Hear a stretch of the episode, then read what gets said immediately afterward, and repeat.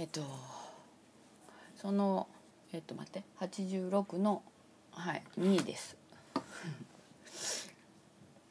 あのこの間頃この間頃っていうかこの間 まあこの間ですけどあのスーパーマーズっていうなんか火星が近づいてるっていうのであのいつもより明るく見えますよっていうのあったでしょ、はい、一応あのそういう宇宙関係のイベント的なものはあのちょっとだけチェックしたりとかしてるのでおスおスーパーマーズらしいぞみたいな。一応情報私もテレビとかで入手したので見なあかんと。はい。いうことでね、うん、見ました。ただねやっぱね明るいね。明るい。私まあ住んでるとこですけどよ。ええ。あの星がね見えにくいんですよね。うん、いや言うてもまあ見える方やと思うけどもっと街中やったらもっと見えにくいやと思うんですよ。それまだ暗い方やと思うけどまあね明るい街の明かりがね。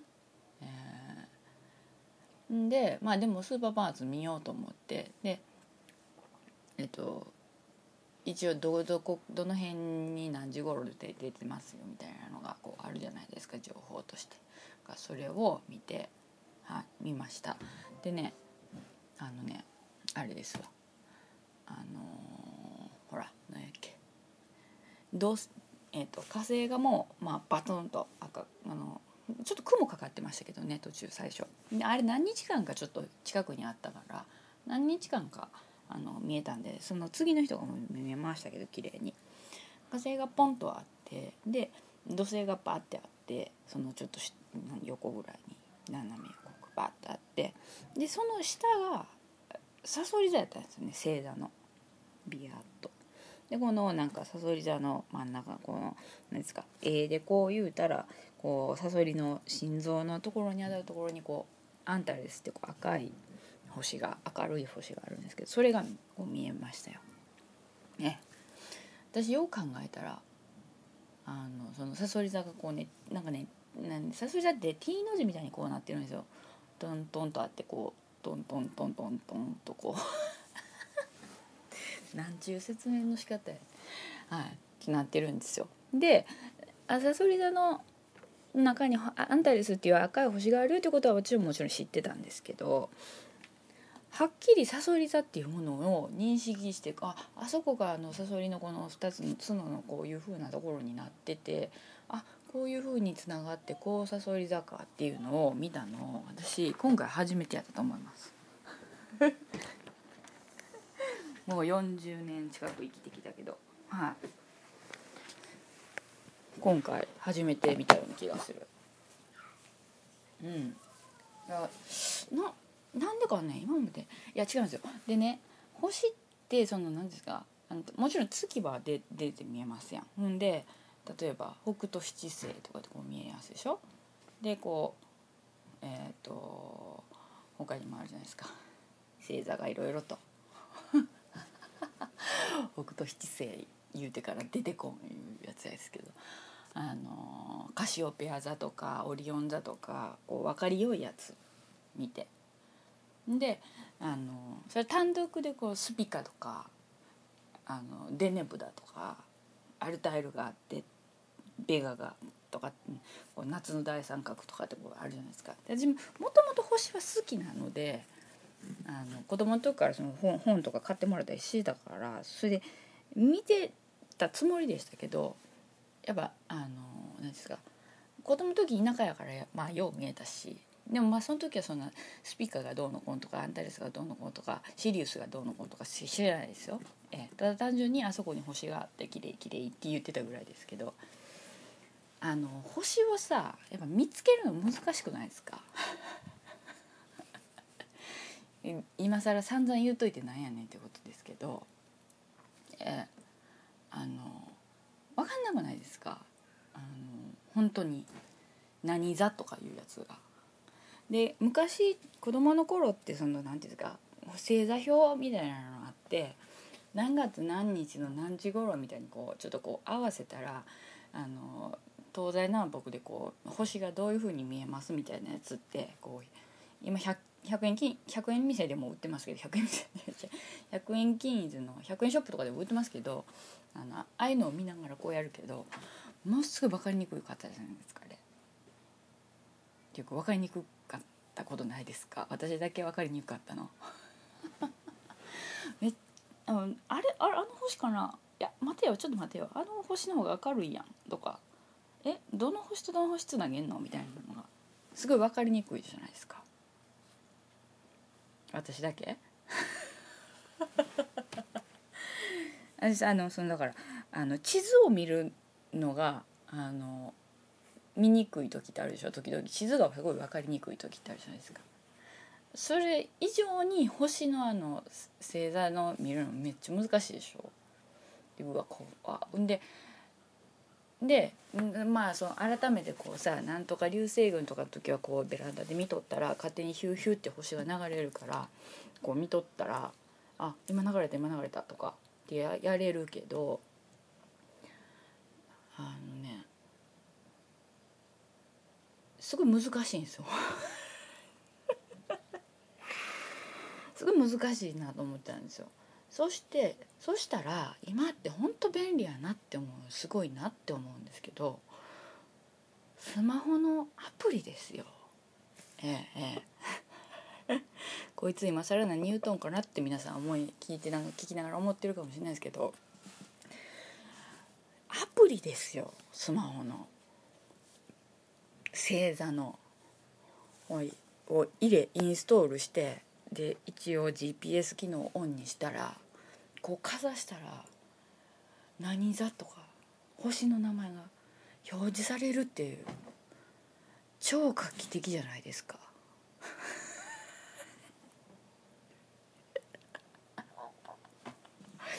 今皆さんこいつアホやなってっていうかアホやなっていうか本当におバカさんなんやなって思ったかもしれないですけどめちゃ画期的でしょ？思いません？だってこうやってかざしたらさそこにああーってめっちゃ見やすいってなるんですよ。もちろんもちろん綺麗に晴れててあの星がよく見える環境なのはまた前提ですけどでさあそうかあれがそうかじゃあさそりだかって言って見てなるほどなるほどって言ってでふっとこっちに明るい星があるわけ。えちょっと待ってじゃああの星は何？ヒューって言ったらあああれはなんとかっていう星やねとか。でこっちヒュッとしたらああそこに何とか座があるらしいでみたいなのとか分かるんですよ。あれ相当すごないですか？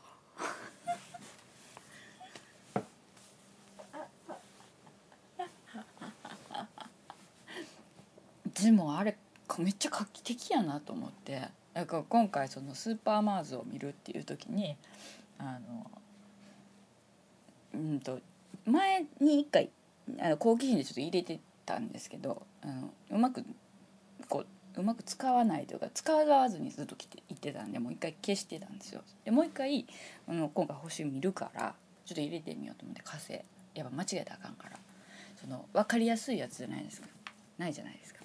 今までもあの ISS とかがこう通るところをこう見たりとかしてましたけどあれは本当にカウントダウンというかその何時になどこの空の方向に出ますよってあの ISS のあのホームページとかウェブサイト見たら書いてくれてるからそれでもじもうバッチリそっちの方を見てヒューって動くの見てああら ISS やってやれたけど、えー、と今回間違えたらあかんな思って その火星を。え で今回そのもう一回インストールし直してアプリを。でもう見たらもうねあれねずっと見てられるわ星。うわーって言うて感動して。はい。でねもうずっとしばらく見てましたけどいろいろと。だからその火星土星さそり座でこっちなんとかなんとかがあの星があれであれであれでって。ずっとねあれやれる。楽しい。めっちゃ楽しいあれ。だからもう今ねめっちゃ星見に行きたいんですよ。でもそんなこんなすごいこの望遠鏡とかじゃなくてもいいんですけどね。肉眼で見れる範囲で全然結構なんで。もうねちょっと感動したね。っていうかアプリすげえと思ってねはいでこれからだから夏の大三角とか天の川とかが見れたらいいなと思ってね。はい。だからこのアプリでちょっと見てますよ。はい。天気のいい日はね星を。ちょっとベランダに出てちょっと蚊に刺されますけどね。えええちょっと蚊に刺されることとはしゃぎすぎてるとベランダであのはしゃぎすぎてると近所のに声が丸聞こえになるんでちょっと気をつけないといけないですね。だからスーパーマーズ見てる時もこう自分の子供と一緒に見てたんですけど「ああれじゃうあれじゃうあれじゃう」とか「でああっちの星あれ何？あれあれ何？あれ。めっちゃ光ってんの？あれ何?」とかって言ってたんですけど、はい、その後お隣さんもあの子供さんとみんな出てきて見てたんですけど話し声丸聞こえやったから「うわ私とこもさっき言ってた丸聞こえやったんやわ」と思ってちょっと恥ずかしくなったんですけどまあでもまあ聞かれて恥ずかしいような話はしてないと思うんではい。大丈夫なんですけどええだけどねあもうあもうすごいなアプリと思ってあれどういう仕組みと思ったけど、はい、そういうことはあのおバカさんなんでちょっと分かんないですけどね。あれやったら星の観測便利やわと思って。でも昔子供の勉強で星の観察とか夏休みしてきてくださいって言われてたけどよう探さんかった時あるんですよ。ある時はこう見えすぎてどのどれ 特別明るい星ってどれ？あるけどどれとどれとどれ？みたいな。そんなん言うたってさあれも明るいやん。みたいなね。はい。なんでねいやすごいな。何でもできんな。みたいなね。だけどこれでこれこれでも携帯がこれなかったらできないっていうね、えー現代人のその弱みが出てくるから。まあある程度はねその自分のそういうのがなくても見れる力をつけときたいですよね。ええどうでもいい話ですけどね。そこから関連して今あの宇宙遊泳の話を見てるんですけど、はい、ディスカバリーチャンネルでつけ私つけてたさっきやってたんでちょっと偶然つけてたんですけどあのなんでこんな怖いことするのかなって思って、はい、あのソ連が初めてあの宇宙遊泳さするためにねアメリカとのあの競争でもうね恐ろしいことしとるわ思って見てます。はい、だってさもうさそのなぜ宇宙やで。いや怖いもん。めっちゃ怖いでしょ。別に宇宙ネタはすごい好きやから。あのいいんですけど私も見るんですけどもう「アポロ13」とかなんかもう結末も分かっとるし映画ね。あのどのシーンで何て言うかもう覚えとるぐらいやけどやっぱ見てまうからすごい好きなんですけど怖いと思って、はい、あれですわ。あのフルーツグラノーラ食べてるんですけど私朝。朝というかまあ昼食べてる時もあるんですけどフルーツグラグラノーラを食べてるんですよねよく。牛乳とヨーグルトを入れてグラノーラを食べるっていうのがあのよう食べてるんですけど。あのいつもと違うやつをあのグラノーラのパッケージって基本的に似てるでしょ。スーパー行って皆さん見てみたら分かると思うんですけどこう。ちょっと似てるんですよ。赤赤にこうグラノーラの絵がこうあってこう果物の絵がゴロゴロっとあってなんかこうやあの果物がいっぱい入ってますみたいなとか がこうこうこうバッと書いてあって大体似たような印象ですよ。でちょっと高いやつはちょっとそれとちょっと違うパッケージなんですけど大体グラノーラって似たようなパッケージね売ってるんですよね。袋のこれ袋のやつをうち買うんですけどお得用って書いてあると本当にお得なのかなって思いながら買うけどでピリピリとしてあの、まあ、ここテープでピテープでこのジッパーみたいなジップロックみたいなでピッて止めれるやつあれで買うんですけどあのいつも買ってる銘柄と違うやつを間違えて買ったんですよね。この間。この間っていうかそれを今食べてるんですけど数日前からね。ええ。でねあのーなんかねお皿にでいつもと違う銘柄を買ってるってことに気が付かずに家に帰ってきてで食べる時にザラザラって出してあれ？なんかいつもよりちょっと違うなと思った。いつもと違うなと思うんですよ。まず果物がなんかちょっと目立つっていうか 目立つっていうか、まあ、あれなんかいちごが大きいなみたいな感じがしたんですよ。であれなんか違うと思ってで食べた感じもなんかちょっと違うんですよ、まあ、でもまあグラノーラなんで食べて食べたんですけどよう見たらあ私間違えて買ってるわと思って。でよくよく見たらあのいつも買ってる銘柄よりもそのちょっと果物感アップの感じのちょっとちょっとお高い系ちょっとって言って本当に何十円かの差ですよ。お高い風のやつだったんですけどあの安い方が口に合うんですよね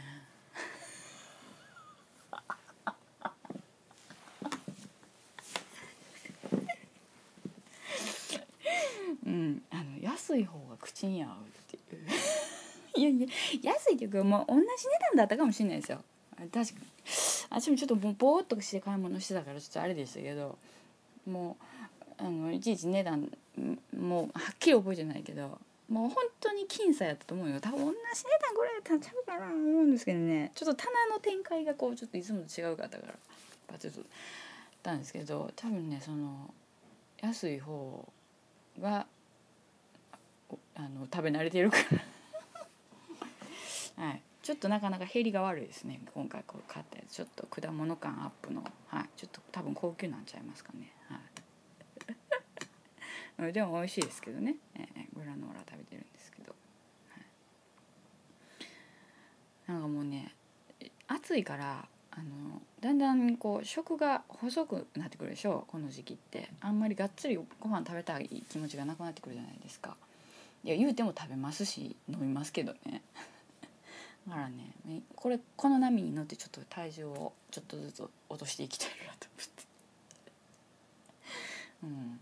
だけどまああの酒は全然やめてないですよね。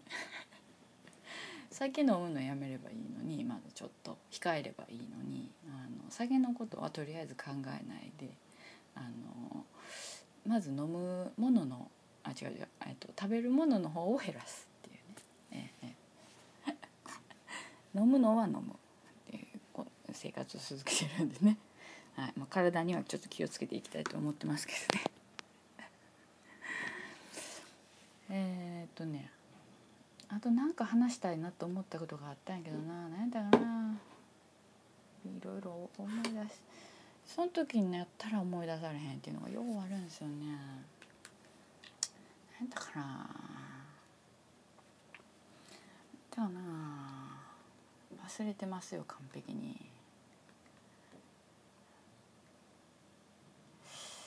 そんなとこですかね。そんなとこそんなとこですかねっていう言い方あります？あります？そんなんあります？ねちょっとねあれです。最近ね私ちょっとあのいろいろいろんな SNS を遠ざかってるわけじゃないですけどちょっと情報をあんまり入れてないのでね。疲れる時あるでしょ。あの特にフェイスブック。ちょっとしんどいでしょ。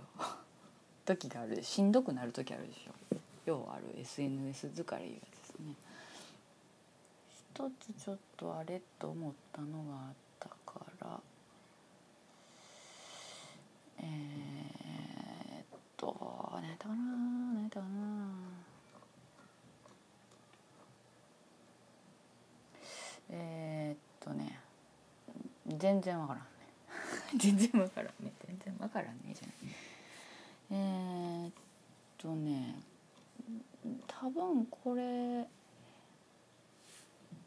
ー、っともうあれなんかなと思うけど違うんか違いました。違いましたって何やね。違いましたって何やね。はい。うん。だかな。なんか忘れたね。なんかいろんなことを忘れるね。うん。私この間自分の名前だって忘れでもなんか間違えた気がするんだめっちゃびっくりするでしょ。あのねなんか書類に書類とかちょっと人に渡す紙に、ね、名前書かなあかんかったんですよ。ほんなら名前その時はちょっと焦ってたんですよね。早くこうちょっと渡さないといけなくて相手に。で「あちょっと待ってくださいね。バババって書いてパッて渡してで「じゃあお願いします」って言って「じゃあどうも」って言って別れたんですけどその後ね私自分の名前間違えて書いたんちゃうかなって不安になって。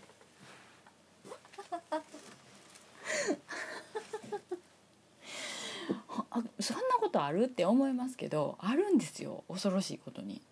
はい。びっくりしたもん自分でも。で結局分かんないんですよそのまま。でももしかしたら間違えてるかもしれない本当に。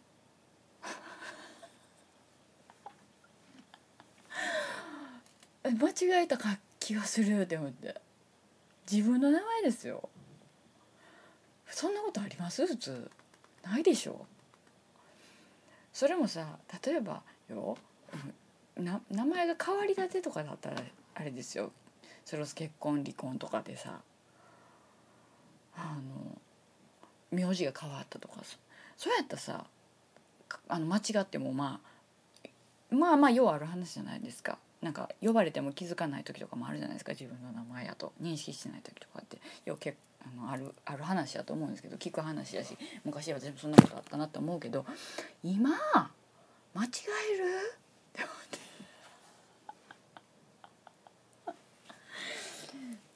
て。まあだからなんかものすごいそんなものすごい重要書類じゃなかったから別にまああの問題ないっていうかまあないこともないんやと思うけどまあなんとかなるとは思うけど結構ちょっと気になってね。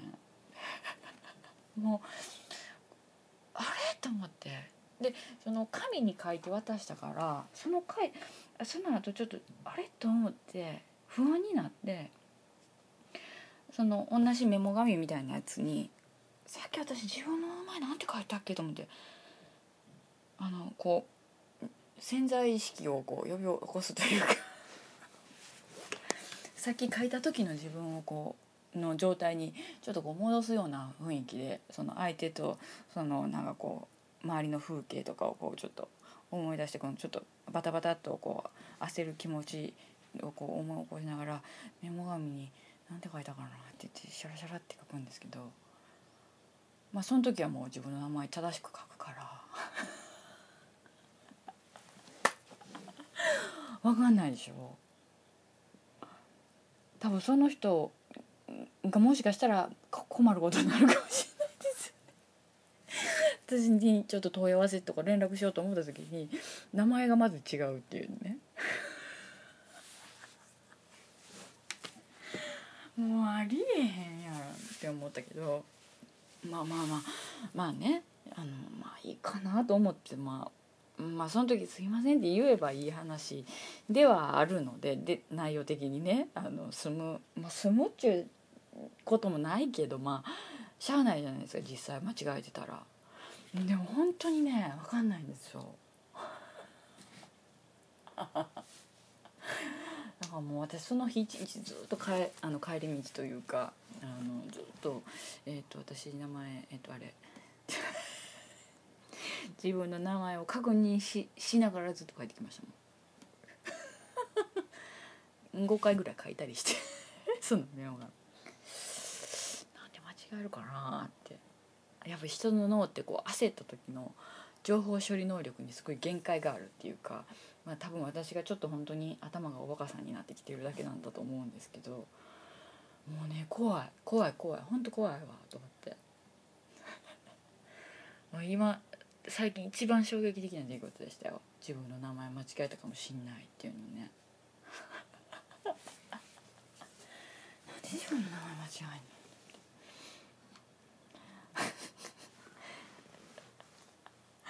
の？ね皆さん気ぃつけてくださいよ。ちょっとほんと油断したらね意外とそういう本当何でもないようなことを間違えます。人って。ええ。愚かですよね。愚かですよねじゃない。愚かですよねじゃない。はい。びっくりした本当に。そんなことあんの？と思って。いまだにちょっとね引いてますよ。おお後をひ後を引いてるっていうかその大丈夫やったかなとか今後大丈夫かなとか私ちょっと名前間違えんようにせなあかんなとか。ね、えー、思いました。ね、住所とか電話番号とか郵便番号とかも時々分からんようになる時あるじゃないですか。えって特に「あれ？えとかいうの。83だったかな？38だったかな？みたいなのがない？私だっけ？私だっけかな？私だけかもしれんね、はい、私だけだったら別にいいですけどね。はい。もう怖いからほんまちょっと脳トレとかしたい。はい。脳トレとかしたいっていした方がいい。えー、ちょっとねえー、もうちょっと本当にちょっとねふうって今ちょっと言いながらまたちょっとドキドキして思い出した心臓が弱すぎる。はい。えー、っとそんな感じでねえー、っと相変わらず、えー、どうしようもない毎日を過ごしてるってことです。はい。えっとじゃあ一つね言うときましょうか。私は特に私がこれといってどういうどうこうするいうことはないですけど別に私のイベントとかないですから。はい。また来月ぐらいに来月と言わんまあ別にまた次回の更新ができればいいのぐらいですけど。えー、っとね。もう6月なんでこれ。もうこれちょっとえっと言っていいんだと思いますけどここ出てるから。はい。公式というかはいあれで出てますからいいと思うんですけど。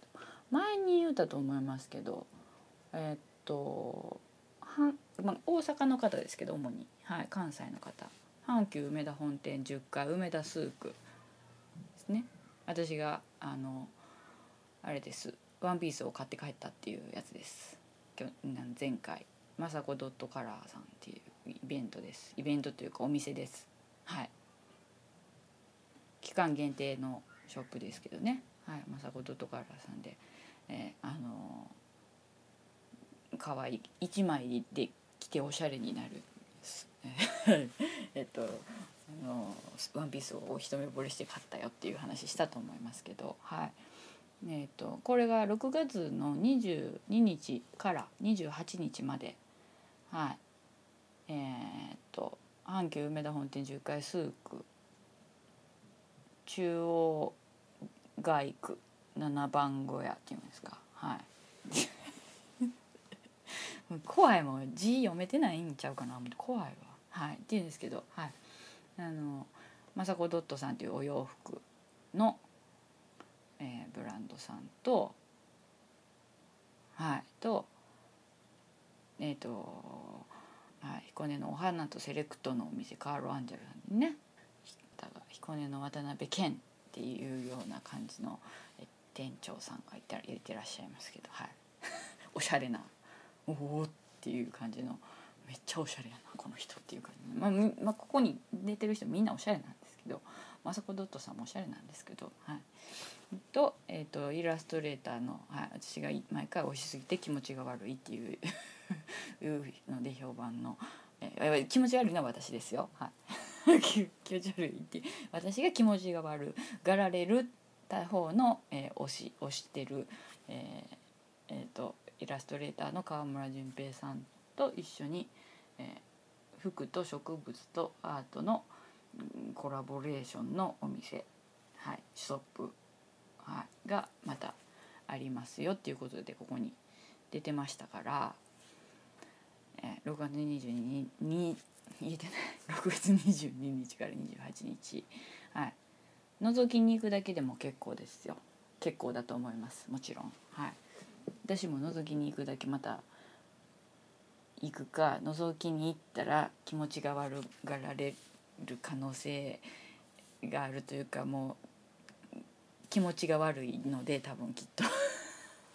私という存在がこのおしゃれ空間に似合わないのであの外向こうの方から見るとか。それじゃ意味ないじゃんってなりますけど。はい。まあでもあのい行きたいなと思ってるんですけど、はい、これまたあのえお近くの方お時間がある方どうぞ行ってみたらどうでしょうか。っていうことですよね。はい、あと他にちょっとね私もねちょっとね行かないといけないのがあるんですよちょっと美術館とかに。それをねちょっと逃してるんですよ。もうほんま逃してる。